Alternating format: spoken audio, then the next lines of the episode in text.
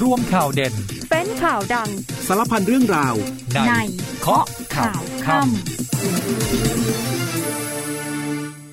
วัสดีค่ะคุณผู้ฟังคะต้อนรับเข้าสู่ช่วงเวลาของเคาะข่าวค่ำนะคะ วันนี้อาทิตย์ที่ 11 กุมภาพันธ์คุณผู้ฟังอยู่กับดิฉันยุวธิดาภูคำนวณค่ะ 19นาฬิกา30 นาทีแบบนี้ค่ะ เรื่อยไปจนถึง 20นาฬิกาโดยประมาณ ผ่านทางวิทยุในเครือกองทบกนะคะ แล้วก็ผ่านทาง Facebook Live ของรายการเคาะข่าวค่ำค่ะ วันนี้มีประเด็นหลากหลายเรื่องเลยค่ะ คุณผู้ฟังมาอัปเดตกันนะคะ เรื่องของการเมืองคุณชัยธวัฒน์ออกมาแสดงความเห็นบอกว่าไม่เห็นด้วยเลยค่ะ กับการที่สปปส ใช้ความรุนแรง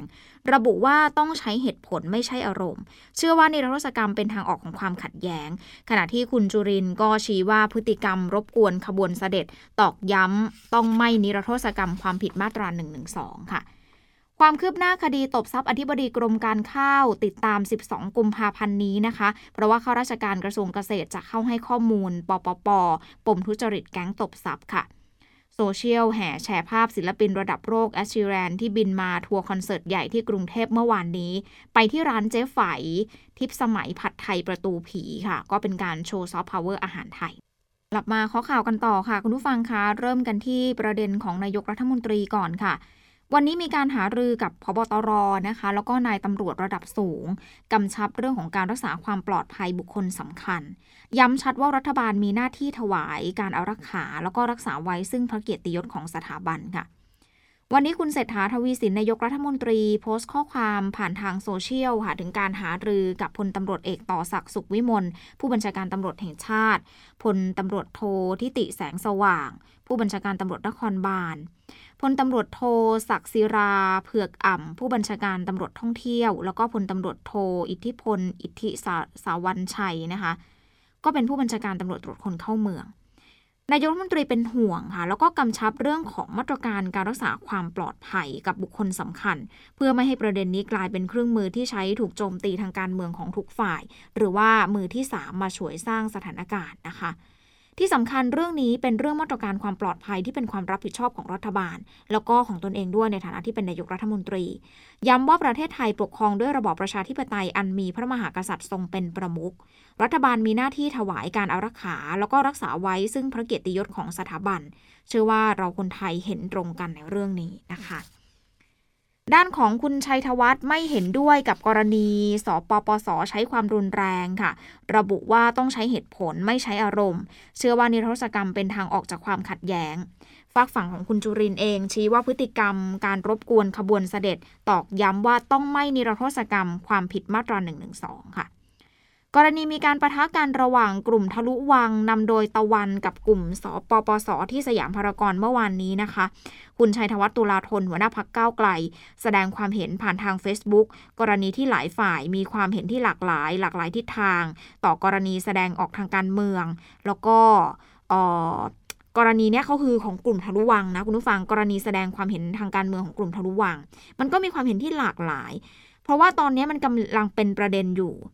คุณชัยธวัฒน์บอกว่าความเห็นที่แตกต่างกันเนี่ยไม่ได้ถูกจัดการด้วยการใช้กำลัง การล่าแม่มด หรือว่าการผลักไสได้ส่งฝ่ายใดฝ่ายหนึ่งไป ซึ่งจะยิ่งเพิ่มช่องว่างระหว่างผู้ที่มีความคิดเชื่อความเชื่อต่างกันให้มากขึ้น แต่ต้องใช้กระบวนการทางประชาธิปไตย เพื่อลดช่องว่างทางความเข้าใจ โดยไม่ใช้ความรุนแรง ซึ่งการกระทำของกลุ่มสปปส ที่สยามพารากอนเป็นสิ่งที่ไม่เห็นด้วยอย่างยิ่งค่ะ คุณชัยธวัฒน์เชื่อว่ายังพอมีความหวังสัญญาณของการพาสังคมออกจากความขัดแย้ง เพราะในสัปดาห์ที่ผ่านมาเห็นความพยายามจากหลายฝ่าย ในการพูดถึงกระบวนการที่จะนำไปสู่การนิรโทษกรรม เชื่อว่าจะเป็นทางออกจากความขัดแย้งทางการเมืองที่สะสมมายาวนาน คุณวิโรธลัคนาอดีศรสสบัญชีรายชื่อของพรรคก้าวไกล ก็โพสต์ Facebook ค่ะ ระบุว่าการใช้ความรุนแรงทำร้ายผู้อื่น โดยอ้างว่าทำเพื่อปกป้องสถาบันนั้นเนี่ยรัฐบาลและเจ้าหน้าที่ตำรวจต้องบังคับใช้กฎหมาย จัดการกับคนกลุ่มเหล่านี้อย่างจริงจัง ไม่ให้เหิมเกริม กล้านำเอาสถาบันมาใช้เป็นเครื่องมือในการทำร้ายผู้อื่นตามใจชอบได้อีกต่อไป ขณะที่คุณจุรินลักษณะวิสิทธิ์ค่ะ สสบัญชีรายชื่อ แล้วก็เป็นอดีตหัวหน้าพักประชาธิปัตย์บอกว่าขณะนี้สภามีการตั้งคณะกรรมการวิสามันขึ้นมาพิจารณา เรื่องของการนิรโทษกรรม เพื่อความปลองดอง แล้วก็มีบางพักการเมือง เสนอพระราชบัญญัตินิรโทษกรรมเข้าสู่การพิจารณาของสภาผู้แทนราษฎร ซึ่งเป็นเรื่องที่จะต้องพิจารณาด้วยความรอบคอบ โดยการนิรโทษกรรมสามารถทำได้ แต่ว่าจะครอบคลุมความผิดในลักษณะใดบ้างตรงนี้แหละมันคือหัวใจสำคัญ ก็ต้องไม่รวมคดีทุจริตคอร์รัปชันและที่สำคัญคือมาตรา1นึต้องไม่รวมเอาไว้ในนั้น รวมไปถึงคดีอาญาร้ายแรงต่างๆ เพราะว่าในอนาคตเนี่ยจะทำให้คนไม่เกรงกลัวกฎหมาย แล้วก็จะกลายเป็นการส่งเสริมการกระทำผิดในลักษณะดังกล่าวด้วยแล้วจะจะนำไปสู่การขยายความขัดแย้งความแตกแยกมากกว่าการสร้างความปองดองซะอีก โดยเฉพาะเมื่อเกิดกรณีการป่วนขบวนเสด็จ ยิ่งเป็นการตอกย้ำเลยค่ะ คุณจุรินบอกว่ายิ่งตอกย้ำเลยนะ ว่าการที่ไม่สมควรนิรโทษกรรมความผิดมาตรา1นึซึ่งขอเสนอให้กรรมธิการสภาเนี่ยรับไปพิจารณาเรื่องนี้ด้วยค่ะฝากฝั่งของคุณเอกนัทพร้อมพันธ์เลขาธิการพักรวมไทยสร้างชาติค่ะ ได้มีการโพสต์ข้อความผ่านทาง X ว่าเจ้าหน้าที่ที่ดูแลความปลอดภัยถวายการอารักขา ฝ่ายข่าว ส่วนล่วงหน้า ส่วนติดตาม ควรจะทบทวนแผนและแนวทางการปฏิบัติให้รัดกุม และเร่งรัดการนำผู้กระทำผิดมาดำเนินคดีโดยเร็ว หากไม่แสดงท่าทีให้ชัดเจนจะเกิดแรงประทะในหมู่ประชาชน ขยายรอยร้าว แล้วก็สร้างความแตกแยกโดยใช่เหตุ คุณเอกนัทบอกว่าวันอังคารนี้จะนำประเด็นเข้าสู่ที่ประชุมพักค่ะ เพื่อขอมติให้ยื่นยติด่วนต่อสภา แล้วก็ให้สสของรวมไทยสร้างชาติ เสนอเรื่องต่อกรรมธิการทุกคณะที่เกี่ยวข้อง ทบทวนมาตรการอารักขาถวายความปลอดภัย รวมถึงแนวทางการป้องกันปราบปรามพฤติกรรมข่มขู่ท้าทาย ให้ร้ายในลักษณะเดียวกันกับเหตุการณ์ที่เกิดขึ้นค่ะ ขณะที่สสราชบุรีในฐานะโฆษกของพรรครวมไทยสร้างชาติคุงอัครเดชวงพิทักษ์โรธค่ะ บอกว่ากรณีที่คุณพิธาลิ้มเจริญรัตสสบัญชีไร้ชื่อ แล้วก็เป็นประธานที่ปรึกษาหัวหน้าพักก้าวไกลนะคะเขาให้สัมภาษณ์เกี่ยวกับการที่นางสาวทานตะวัน ตัวตุลานนท์หรือว่าตะวัน ก่อเหตุก่อก่อคือเขาก่อเหตุเนี่ยไปก่อกวนขบวนเสด็จค่ะ ฟังแล้วไม่รู้สึก รู้สึกว่าไม่สบายใจอ่ารู้สึกว่าไม่สบายใจเลยที่คุณพิธาพยายามใช้วาทกรรมคนรุ่นใหม่มาแบ่งแยกคนในสังคม กรณีนี้เป็นเรื่องที่คนที่ทำผิดกฎหมาย แล้วก็เป็นสิ่งที่ไม่ควรกระทำเป็นอย่างยิ่ง คุณพิธาควรจะออกมาแสดงความรับผิดชอบในฐานะที่เป็นอดีตนายประกันให้กับนางสาวทานตะวันด้วยซ้ำนะคะอันนี้ก็เป็นประเด็นการเมืองแล้วก็เป็นกระแสอยู่ในขณะนี้มีการวิพากษ์วิจารณ์กันอย่างหนักเลยล่ะค่ะในโซเชียลมีเดียกรณีมีการเกาะกวนขบวนเสด็จนะคะ คุณผู้ฟังวันนี้มีรายงานจากกองเฝ้าระวังแผ่นดินไหวของกรมอุตุนิยมวิทยานะคะ รายงานว่าเมื่อเวลา 13นาฬิกา56 นาที ได้เกิดแผ่นดินไหววัดขนาดแรงสั่นสะเทือนได้ 2.7 ค่ะ มีศูนย์กลางลึกลงไปในพื้นดิน 5 กิโลเมตร ในเขตตำบลวัดเกตอำเภอเมืองจังหวัดเชียงใหม่ ขณะเกิดเหตุแผ่นดินไหวเนี่ยนะคะ มีประชาชนอาศัยอยู่ในบ้านเรือน ในหลายตำบลเลยนะคุณผู้ฟัง ทั้งตำบลฟ้าหามตำบลสุดเทพนะคะ แล้วก็ที่อำเภอเมือง รับรู้ได้ถึงแรงสั่นสะเทือนที่มันเกิดขึ้นค่ะ คุณนิรัตพงศิษฐาวรผู้ว่าราชการจังหวัดเชียงใหม่ ได้สั่งการให้สำนักงงานป้องกันและบรรเทาสาธารณภัย หน่วยงานที่เกี่ยวข้องแล้วก็ผู้นำชุมชน เร่งสำรวจความเสียหายที่อาจจะเกิดขึ้นกับอาคาร บ้านเรือน วัด โรงเรียน แล้วก็โบราณสถานสำคัญในพื้นที่ เบื้องต้นค่ะยังไม่มีรายงานความเสียหายแต่อย่างใดนะคะนิดาโพค่ะ เปิดเผยถึงกรณีการใช้รถเมย์ในกรุงเทพมหานครนะคะ คนส่วนใหญ่เนี่ยเห็นควรให้เลขรถเมย์นะคะเลขที่มันติดหน้ารถเมย์เนี่ยนะเขาบอกว่าอยากจะให้เป็นหมายเลขเดิม เป็นสายเดิมว่ากันง่าย ๆนะคะ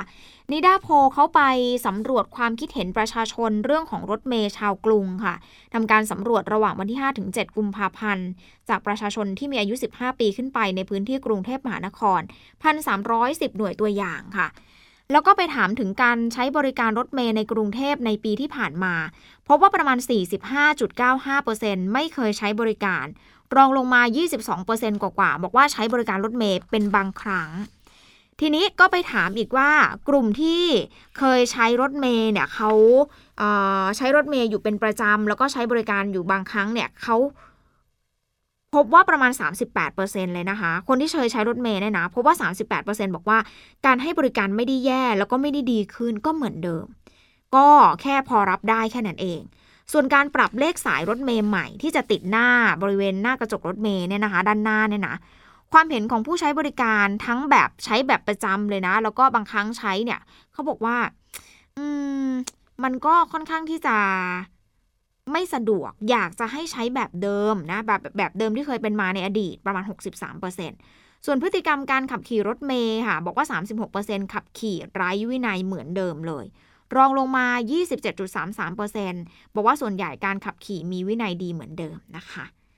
ช่วงสุดท้ายของข้อข่าวค่ำค่ะ คุณผู้ฟังยังอยู่กับดิฉันยุวธิดาภูคำนวณนนะคะ กลับมาช่วงนี้มาดูความคืบหน้าคดีตบทรัพย์อธิบดีกรมการข้าวค่ะ เพราะว่า 12 กุมภาพันธ์นี้ข้าราชการกระทรวงเกษตรจะเข้าให้ข้อมูลปปป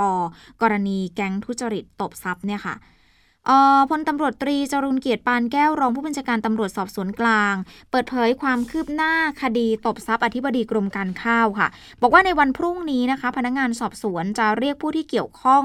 หลายรายทีเดียวเลยนะคะ มาให้ข้อมูล รวมไปถึงข้าราชการของกระทรวงเกษตรอีก 2 รายด้วย ซึ่งเป็นบุคคลที่นายอัจฉริยะเรืองรัตนพงศ์ประธานชมรมช่วยเหลือเหยื่ออาชญากรรม ได้นำข้อมูลมอบให้กับพนักงานสอบสวน กองบังคับการป้องกันและปราบปรามการทุจริตและประพฤติมิชอบหรือว่าปปป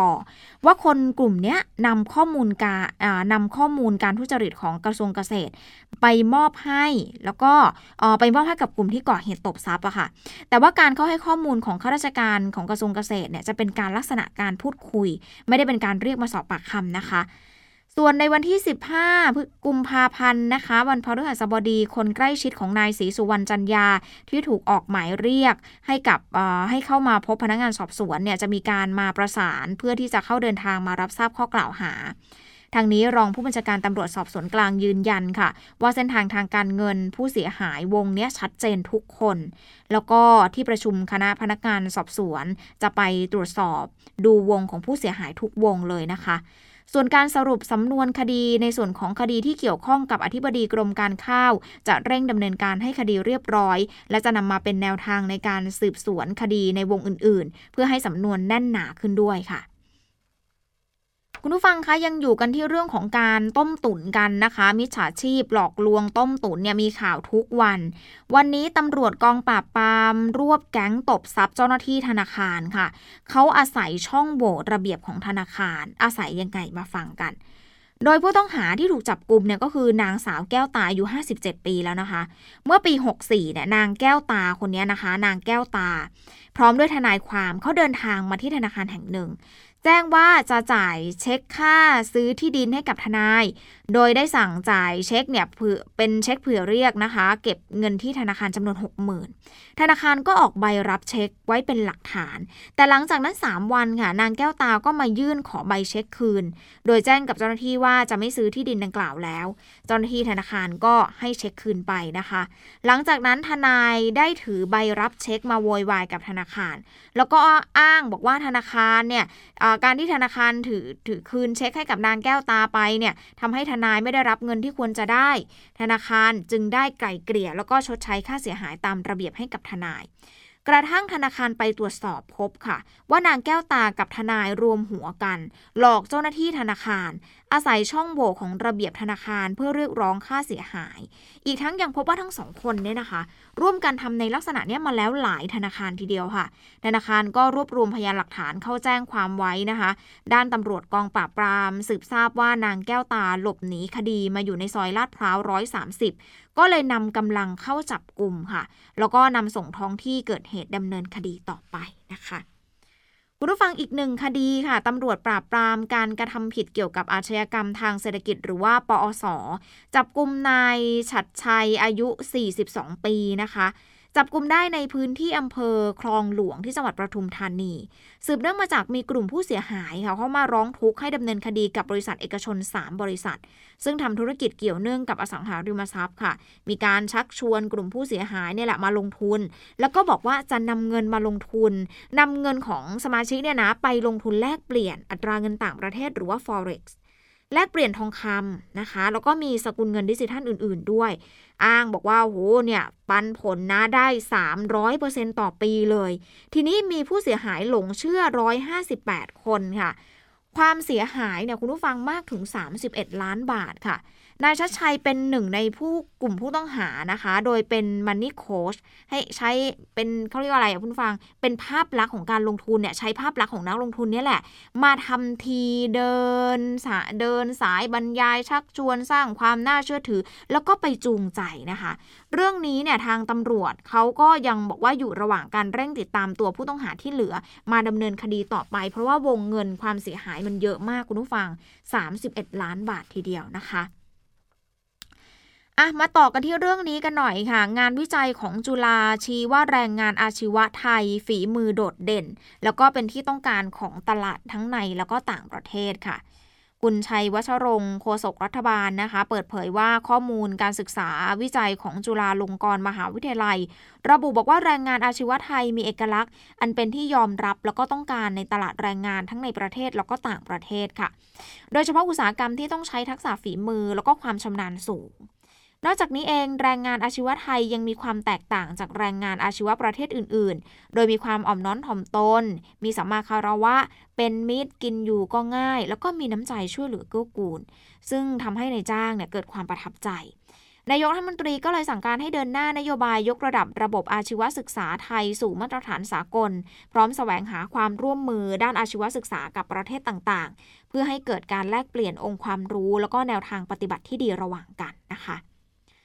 คุณผู้ฟังมาดูสถานการณ์ฝุ่นกันหน่อยค่ะ ใครอยู่ในพื้นที่บางรักบ้างคุณผู้ฟังเมื่อเช้าโอ้โหฝุ่นแน่นมากเลยนะคะ ศูนย์ประสานงานแล้วก็แก้ไขปัญหามลพิษทางอากาศในกรุงเทพมหานคร รายงานพบว่าฝุ่น PM 2.5 เกินค่ามาตรฐาน 49 พื้นที่ทั่วกรุงเทพค่ะ มากที่สุดคือที่เขตบางรัก 59.8 ไมโครกรัมต่อลูกบาศก์เมตรนะคะ รองลงมาคือเขตประเวศค่ะ บริเวณห้างสรรพสินค้าซีคอนสแควร์ตรงนี้ 55.7 ไมโครกรัมต่อลูกบาทเมตรระมัดระวังกันให้ดีนะถ้าใครอยู่ใน 2 พื้นที่นี้นะคะ เขตบางรักแล้วก็เขตประเวศนะคะ โดยเฉพาะคนที่เป็นภูมิแพ้เนาะแล้วก็ผู้สูงอายุที่มีปัญหาเรื่องระบบทางเดินหายใจเด็ก ๆ เด็กเล็กด้วยนะคะด้านสำนักงงานพัฒนาเทคโนโลยีอาชีวะนะคะ ขออภัยเทคโนโลยีอวกาศ แล้วก็ภูมิสารสนเทศ องค์การมหาชน หรือว่าจิสดาค่ะ เขาเผยข้อมูลดาวเทียมเมื่อวานนี้คุณผู้ฟัง พบว่าประเทศไทยเนี่ยไปพบจุดความร้อนทั้งประเทศนะคะ 601 จุด ส่วนใหญ่เกิดขึ้นในป่าสงวนแห่งชาติ 169 จุดค่ะ ตามมาด้วยพื้นที่ป่าอนุรักษ์ 153 จุด พื้นที่เกษตร 130 จุดสำหรับจังหวัดที่พบจุดความร้อนมากที่สุดก็คือกาญจนบุรีค่ะ 110 จุดเลยจังหวัดเดียวนะคะ ขณะที่ประเทศเพื่อนบ้าน พบจุดความร้อนมากที่สุดที่กัมพูชา 4,056 จุดคุณผู้ฟังเยอะมากนะคะ เยอะกว่าเราทั้งประเทศแบบหลายเท่าเหมือนกัน ประเทศเราเนี่ยแค่ 601 จุด กัมพูชาปาเข้าไป 4,056 จุดค่ะในจุดความร้อน ส่วนเมียนมา 979 จุด ลาว 622 จุด แล้วก็เวียดนามอีก 166 จุดนะคะ ใครที่จะต้องทำกิจกรรมกลางแจ้ง หรือว่าต้องออกข้างนอกเนี่ยคุณผู้ฟัง ติดตามข้อมูลข่าวสารเพิ่มเติมกันได้ หรือว่าไปเช็คได้ที่แอปพลิเคชันเช็คฝุ่นนะคะ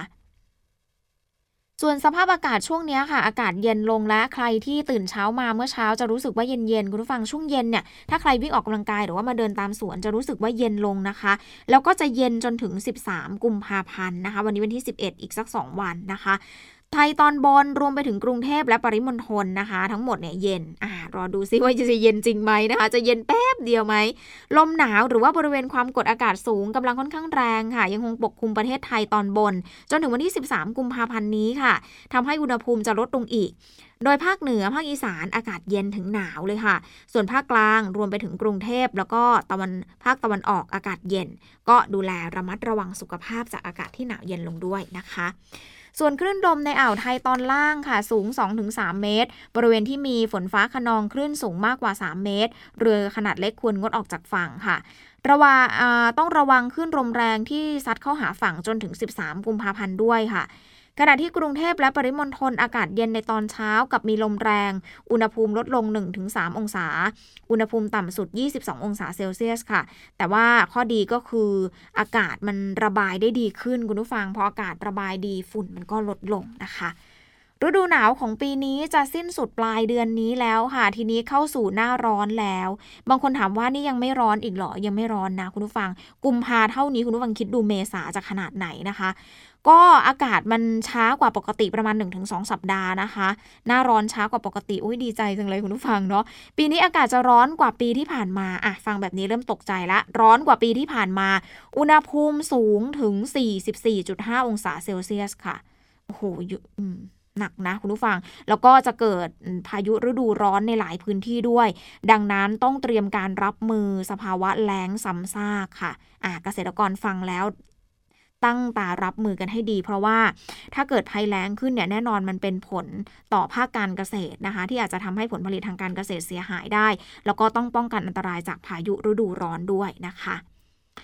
คุณผู้ฟังมีข่าวของคุณต้ามิสเตอร์ทีมนะคะ นักร้องดังยุค 90 เส้นเลือดในสมองตีบเฉียบพลันค่ะ ขณะที่เล่นคอนเสิร์ตที่เขาใหญ่นะคะ เมื่อคืนที่ผ่านมาต้ามิสเตอร์ทีมหรือว่าสุรชัยบัววงบัวขาว มีอาการเส้นเลือดสมองตีบเฉียบพลัน ระหว่างการแสดงคอนเสิร์ตที่เขาใหญ่ค่ะ กระทั่งถูกส่งตัวเข้ารับการรักษาเป็นการด่วน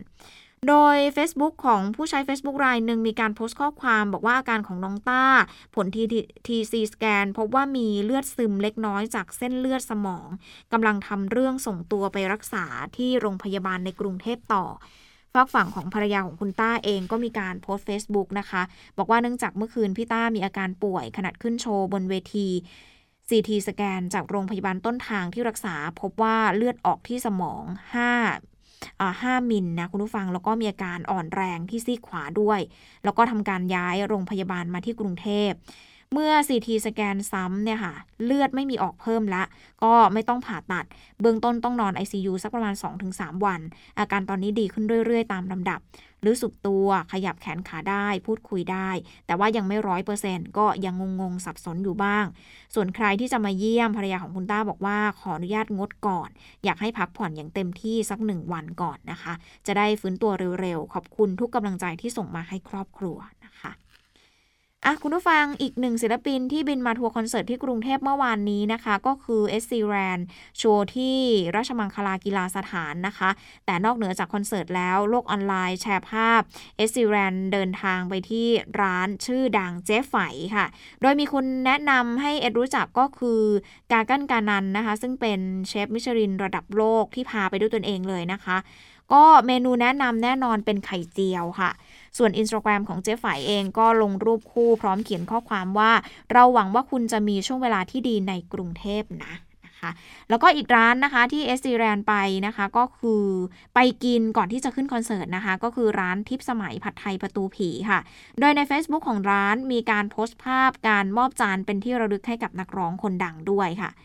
คุณผู้ฟังร้านเจ๊ไฝก็รู้จักกันเนาะว่าเป็นร้านมิชลินสตาร์หนึ่งดาวนะคะ เป็นร้านดังที่คนดังทั่วทุกมุมโลกมาแล้วต้องไป แจ็คหมาก็ไปมาแล้วลิซ่าแบล็กพิงก์ก็ไปมาแล้วนะคะ เมนูดังของเขาก็คือไข่เจียวปูนั่นเองค่ะ ส่วนร้านทิพสมัยนะคะ ก็มีหมู่บรรดาทั้งชาวไทยชาวต่างชาติคนชื่อดัง ก็ไปกินเยอะเหมือนกัน ก็เป็นอีกหนึ่งซอฟต์พาวเวอร์อาหารไทยค่ะที่ดังไกลทั่วโลก เพราะว่าก่อนหน้านี้เองขนมครกก็ขึ้นเป็นอันดับ 4 ของโลกในประเภทแพนเค้กจากการจัดอันดับของเว็บไซต์ Taste Atlas นะคะ คุณผู้ฟังมาปิดท้ายกันที่สำนักข่าวรอยเตอร์ค่ะ เขารายงานว่าสื่อทางการของเมียนมา รายงานว่ารัฐบาลเมียนมาประกาศเกณฑ์ทหารคนวัยหนุ่มสาว ทั้งหญิงแล้วก็ชายทุกคนในช่วงที่กำลังหาทาหาทางควบคุมกองกำลังติดอาวุธ ที่ต่อสู้เพื่อให้ได้อำนาจปกครองตนเองมากขึ้น ในหลายพื้นที่ของประเทศ โดยชายที่มีอายุระหว่าง 18ถึง35 ปี แล้วก็หญิง 18ถึง27 ปี จะต้องเป็นทหารรับใช้ชาติเป็นเวลา 2 ปี ส่วนผู้ที่มีอาชีพพิเศษ อย่างเช่นแพทย์ อายุไม่เกิน 45 ปี จะต้องเป็นทหาร 3 ปี แล้วก็สามารถขยายสูงสุดได้ 5 ปี ในช่วงเวลาที่ใช้ประกาศสถานการณ์ฉุกเฉินอยู่ในขณะนี้ค่ะเมียนมาเขามีกฎหมายเกณฑ์ทหารตั้งแต่ปี 2553 มาแล้วนะคะ แต่ว่ายังไม่เคยบังคับใช้จนกระทั่งปัจจุบันเนี่ยค่ะ แล้วก็ผู้ที่ไม่ไปรับการเกณฑ์ทหาร จะถูกจำคุกสูงสุดถึง 5 ปีนะคะ หมดเวลาของข้อข่าวข้ามแล้วค่ะ คุณผู้ฟังกลับมาพบกันใหม่ในวันพรุ่งนี้เวลาเดิมค่ะสำหรับวันนี้ดิฉันยุวธิดาภูคำนวณขอบคุณคุณผู้ฟังสำหรับการติดตามรับฟัง วันนี้ลาไปก่อนสวัสดีค่ะ กข่าวทั้งวันให้คุณรู้ข่าวไม่ตกประเด็น ช่วงเคาะข่าวค่ำกับพิธีกรคนข่าว พบกันทุกวันจันทร์ถึงวันอาทิตย์ไม่ควรพลาด เพราะคุณจะไม่ตกข่าวที่คิดแล้วเคาะ ทุกวันส่งตรงถึงคุณ ตั้งแต่เวลา 19นาฬิกา30 นาทีถึง 20นาฬิกาโดยประมาณ ทางสถานีวิทยุในเครือกองทัพบบก